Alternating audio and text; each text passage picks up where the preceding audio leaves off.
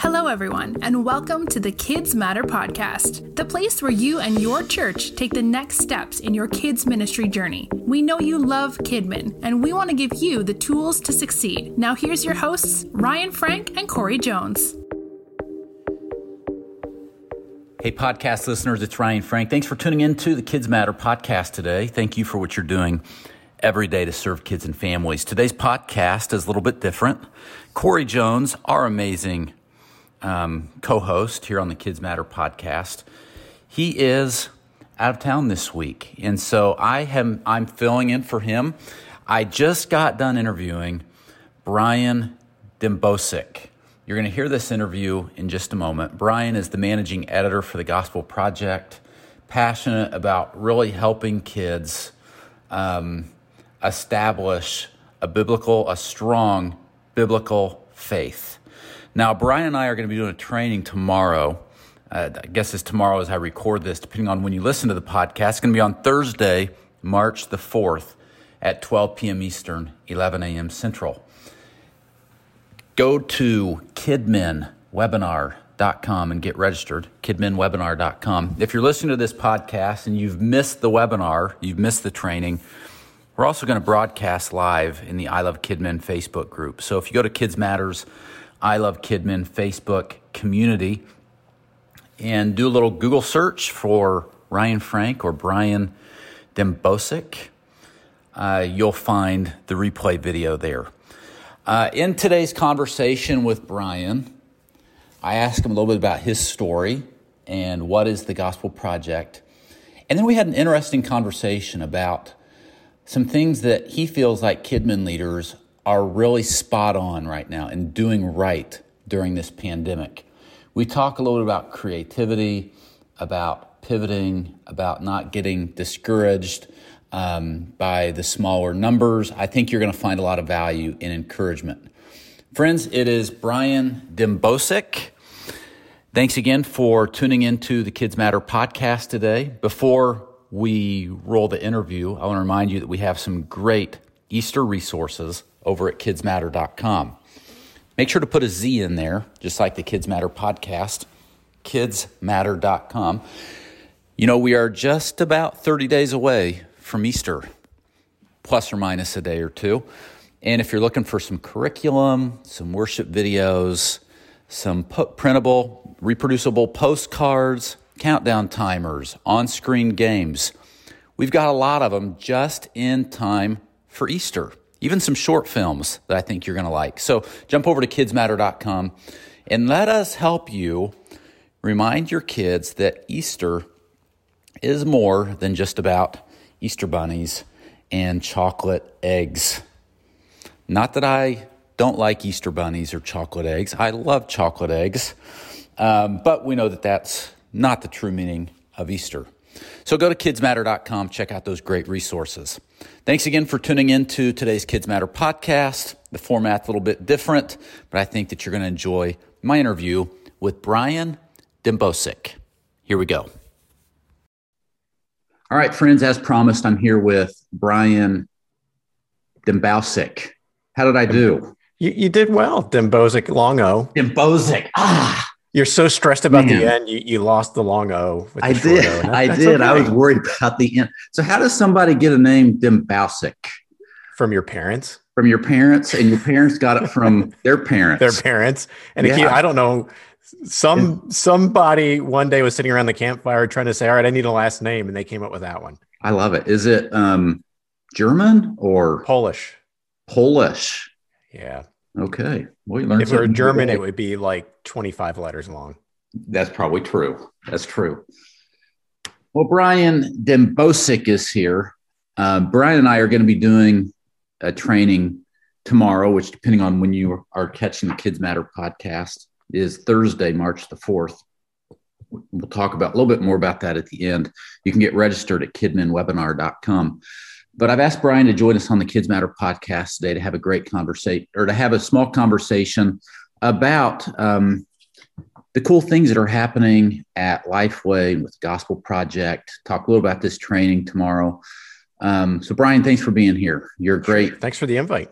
Yeah, great champion for not only the KidMin community, but pastors and leaders in the church. So Brian, this is a lot of KidMin leaders that are watching or listening to the podcast.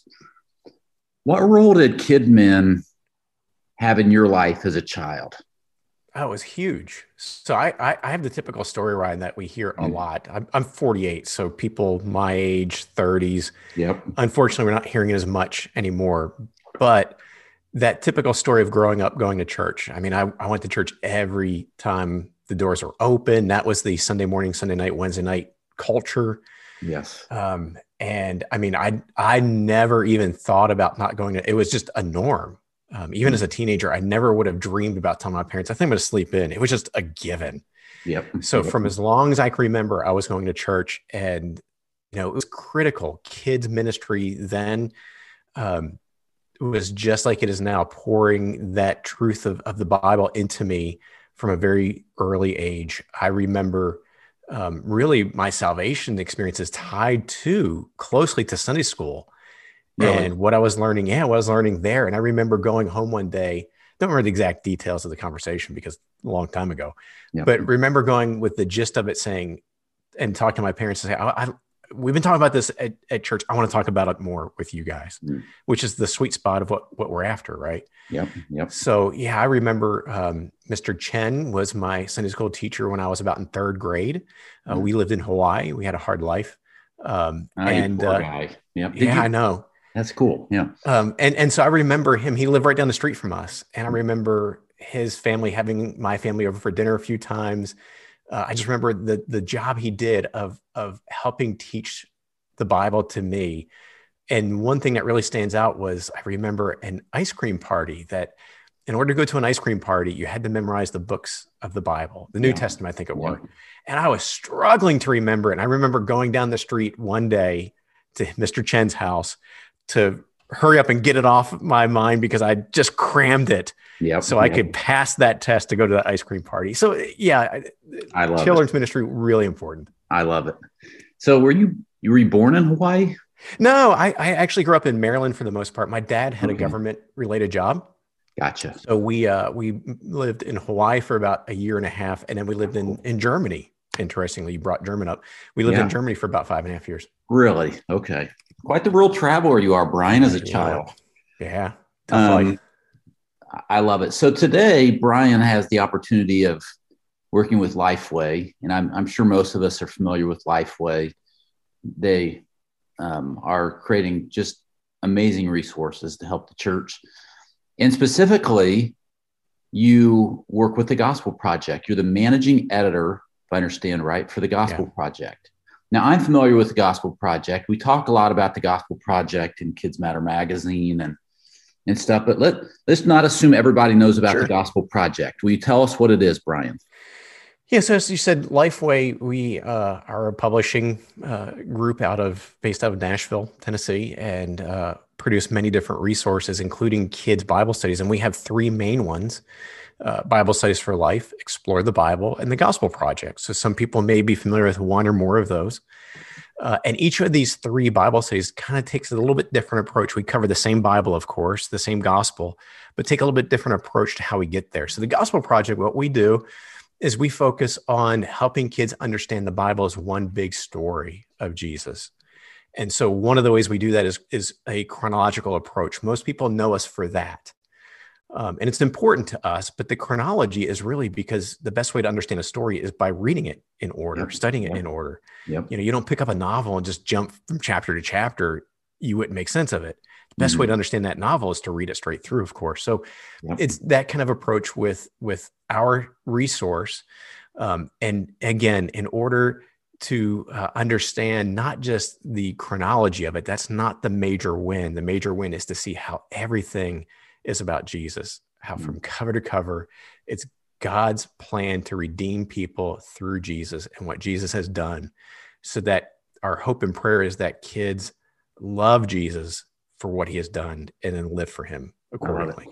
So this is a curriculum churches use. Brian, do they use it for Sunday school? Do they use it for the most part? Yeah, it's for the most part. Most will use it for Sunday morning, Sunday school. Some will use it for other contexts. Some will use it for a midweek opportunity, but mostly Sunday school. mostly Sunday school. And it's not just kids. There is kids, but then there's up through adults. Yeah, it's really cool. So our resource has, it's from birth to the grave, basically. If you're breathing, there's an age group for you. And we all study the same passage with a little bit of flexibility. You know, in the epistles, the adults might be able to nerd out on two Bible verses, and kids we know need a little bit more, but it's the same basic idea, which helps for family discipleships. The families can come home after church or on the way home, and they've studied basically the same thing to have meaningful conversations rather than, you know, go down the line. Okay, what did you study? Okay, what did you study? So all ages. I love it. If you're not familiar with the Gospel Project, you really should get familiar with it. Brian, is it the gospelproject.com? Just gospelproject.com. Just gospel. Yeah. Okay. Could you guys not spring for the domain, put the in there or what? I think it's like $15 a year. I guess we couldn't. I don't know. You could probably type that in and it may be directed. It may work. We may have done that.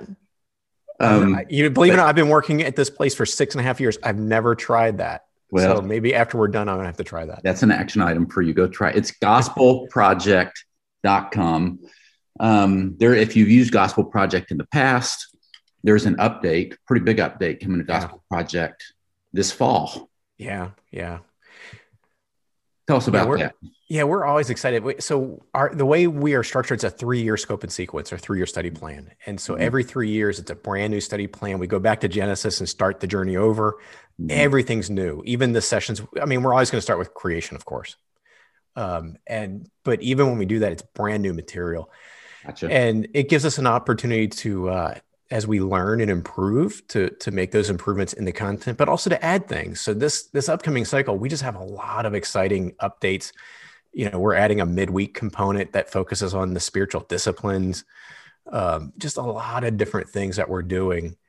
Tomorrow, I believe we're going to talk about this heart of holistic discipleship. We're weaving that in more closely to it. So just a lot of exciting things. Yeah. And thanks for bringing that up, Brian. If you're listening and you're not registered for our training tomorrow, it's happening on Thursday, March 4th. If you're listening to this podcast after that, we're going to stream this to the I Love KidMin Facebook group. So if you go to the I Love KidMin Facebook group, you'll be able to find it if you do a little bit of a search in the group. But we'd love to have you. The registration link for that is kidminwebinar.com. We're going to talk about helping kids learn, love, and live out the gospel. We've had a great response to this training. I hope that you'll be there Thursday, March 4th at noon Eastern time. Now, Brian, you're a real student of the church and pastors and ministry leaders. What's one thing that you think during this crazy past year that we've had that KidMin leaders are doing right, that you just want to affirm and be like, KidMin leaders, you're so proud of you for doing this? What would be one thing that comes to mind? I'm going to give you two. The first one is going to mention and move on to the second one and talk about it. Let's mostly. The first one is creativity and pivoting. You know, and as we know, that's a given. That's what we've seen. We've been living that out the last year or so because things keep changing. And so I just see kids ministry leaders just pivoting so quickly and so well. I think this is one area where the other staff and other ministries can learn a lot from kids ministry. We tend to be the most flexible, creative, and so forth. And so I think we have an opportunity to lead out and help our peers in other ministry areas understand what this looks like to pivot in a hurry. But the thing I wanted to talk about more was the way I see kids ministry leaders connecting with parents to try to help them disciple their own kids in the home. Yep. And when I say that, some people listening, Ryan, may think, Brian, that's an odd thing for you to say because I feel like I failed in that. And I'm seeing that a lot. You know, as I look at the I Love KidMin Facebook group, for example, and I see so many posts about this and so much angst. Hey, my families aren't connecting with X, Y, Z. I'm doing this. I feel like I'm wasting my time. I have a different approach. And I think what I wanted just to encourage people about is you are doing things. You're doing your job. You're doing what God has called you to do. You're giving the resources. You're thinking creatively. You are coming alongside your families. You're doing everything you can. You can't make them take what you've given them and do it. We want them to, of course. Our heart is for that to happen. But I don't want anybody listening thinking they feel like a failure because their parents haven't taken that next step or their families haven't taken that. I'm proud of the work that I see kids ministry leaders doing in terms of recognizing the role families have and doing everything they can to equip them. Yeah. And so we join praying together that light bulb moment goes off and families start doing this more, but we can't control what the other person does. We can control what we do. That's it. And I've seen a lot of good stuff. I'm with you on that, Brian. Just be faithful, be faithful. I mean, this is a great opportunity to really, a lot of us are really doing what the Acts Church did. And that is, we're, the group is smaller, the crowd is smaller, but yet don't be discouraged by the few. Yeah. Jesus did a lot with a few. Just be faithful in what God's called you to do. And Ryan, this is not new. I was just reading this morning, mm-hmm. a journal article written in 1944, where the person was saying, we as the church have failed to do what we need to do of equipping the home. We have settled for parents to have a drop-off mentality. They drop off their kids to Sunday school, and we haven't focused on them. We've neglected them. And the key is we can't shame them, parents, for not doing it. We've got to really convey the beauty of Christian nurture, is what it was mostly called then, discipleship. Yeah. And so the reason why I bring that up is this is not new. All throughout the American church history, we see this same theme of the church saying the family is not doing what. So I don't want ministry leaders feeling like we have the first ones to drop the ball or our families are. This is something that has been going on for a while. So let's continue to bathe it in prayer, but find encouragement. You're not alone. Yeah. This is not the first time. Be faithful to do what you've been called to do. Brian, I agree. At the beginning, you said that you were really impressed, or you want to encourage these leaders with how creative they've been. And I agree. What would you say? I think, I don't know what it's like to be the editor of a curriculum like you're doing, but I would have to think after a while, there is so much minutia and details. And how do you step back and get your creative engine going? A lot of these KidMin leaders, they are creative, but maybe there are some that are like, man, I just feel like it's dry right now, or I just need a recharge. How do you recharge your creativity? Yeah, that's a good question. I'm not saying that your job is boring, Brian. No, I don't hear you saying that, but it's true. There's a lot of minutia. There's a lot of things I do that, and it's okay. This is rote. It's the same thing. Yeah. And it can be challenging. I think everybody's wired differently, Ryan. So what I do, of course, could be totally different from other people. Uh-huh. For me, one thing, I don't know if you can see, but I'm standing up. I have a standing desk. I think better standing. Mm. So sometimes your posture, sometimes changing your room, leaving work from one room and going to work somewhere different.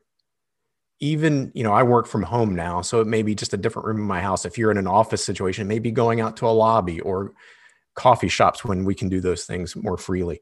It's changing your environment a lot of times. The music you might be listening to, maybe you work in silence, turn on some music that, or turn off music, change those things, shake things up. There are days where I start hitting a wall, and I've got a treadmill up here, and I'll just throw on some running clothes and I'll run on the treadmill a little bit. And that recharges me. And allows me, having that brain fatigue, just finding something to give your brain a chance to rest and come back. And of course, it's always Ecclesiastes, there's nothing new under the sun. I think, relying on others, going and finding inspiration, mm-hmm. and not stealing everything ever. We give credit where credit's due, but finding inspiration and going through and saying, all right, let me look at some things. It may be something as simple as I'm going to take a break and watch a TV show or whatever, watch something on Netflix for a little bit, because there's creativity there. And it, putting yourself in that environment to find inspiration. Ladies and gentlemen, podcast listeners, it's Brian Dembowczyk. I said it right, didn't I, Brian? He did. Man, all right. From LifeWay, from the Gospel Project. Thank you for joining us on the podcast today, Brian. If you're not familiar with the Gospel Project, please go to gospelproject.com. Check it out.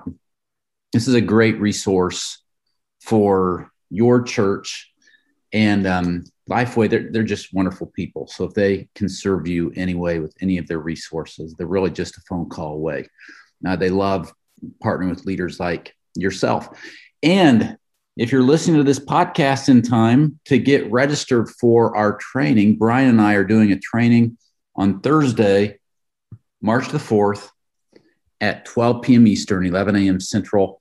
Get all the information at kidminwebinar.com. We're going to really look at what does a discipled kid look like, and how do we really help parents? How do we help the leaders in our church, our volunteers, really understand what is a discipled child, a child that knows the Lord and loves the Lord and wants to serve the Lord. Such a timely topic that's going to be practical for everybody. Would love to have you join us. A lot of you have already registered. Thank you. If you haven't, please go to kidminwebinar.com. Brian, thanks again for your time today. Thank you, Ryan. This episode might be over, but the conversation is just getting started. Head over to the I Love KidMin Facebook group and let's talk about your next steps in your kids' ministry journey.